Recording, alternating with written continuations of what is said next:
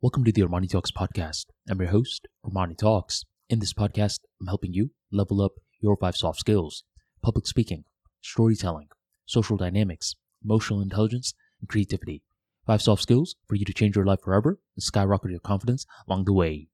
In today's episode, we're going to be talking a little bit about mindset and emotional intelligence to talk about how two answers can be correct at the same time. Recently, I was recording this one podcast with my co host uh, called Unapologetic Truths. And I asked my co host, What is a red flag that you have in terms of dating? And as he was thinking of what to say, I said, Well, just so I don't put you on the spot, I can say one of my red flags first. And he said, Go ahead. One of my red flags is that I'm not the best in terms of calling. And I know that this can be an issue, especially when you're trying to build rapport with someone in the initial stages. The other person wants to talk to you on the phone so they can get a vibe for what you are about.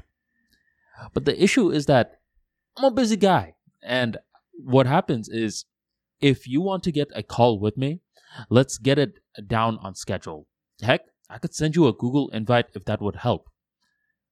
And due to this lack of spontaneity, it can hurt to continue to speak. There was one time where uh, there was this ex girlfriend of mine who said, uh, Hey, I'm going to Bangladesh for a month. You're going to call me every day, right?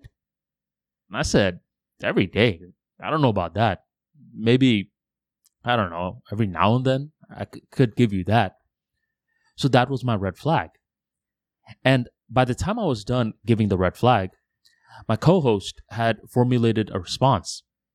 He said that his red flag, if you could call it that, was that he can move on very fast. And that's when we were both asking, hmm, are what we, um, both of us doing actually red flags, or is it a good thing? Because if you break it down, let's say you choose uh, his red flag, which is to move on very fast wouldn't you say that's actually a good thing? Uh, didn't you ever see that one guy that spent years recovering from a breakup? And you look at this guy and you said, come on, man, there's plenty of fishes in the sea. Move on. This is where it becomes very difficult uh, because there is nuance. Two answers are right at the same time. Let's use me first, for example if you are viewing me from the lens of, let's say, productivity, you can say that my habit of uh, not calling that often is great.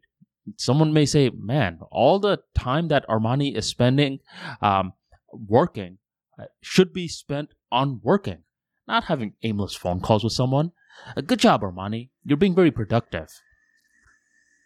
But on the flip side, this issue of mine, in terms of communication skills, is not the best. Because someone may say, man, Armani not calling as often as he should is really hurting the communication of the rapport that can be made. So, in the lens of productivity, my poor calling habit is a good thing. But in the lens of communication, my poor calling habit is a bad thing. Now, for my co host, him moving on in terms of, let's say, just productivity and let's say in terms of emotional intelligence, you could say that is a great thing. This guy can uh, be so resilient. Even after a three year relationship, he can just move on like that. Amazing in terms of emotional intelligence. But let's say the person that he is dating can they ever let their guard down?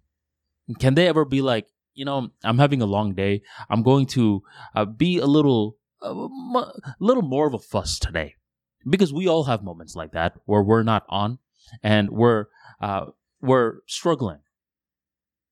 This guy's partner can't have days like that because if she has days like that, then this fellow will replace her. So, in the lens of emotional intelligence, his ability to move on is a great thing. But in the lens of her letting her guard down and my buddy seeing the real her, the bad thing when you move on too fast. These sort of analysis should hopefully shed insight on the quote, how two people can be right at the same time. Okay? So next time you're over here making a case for yourself, every now and then you want to poke holes in your own argument.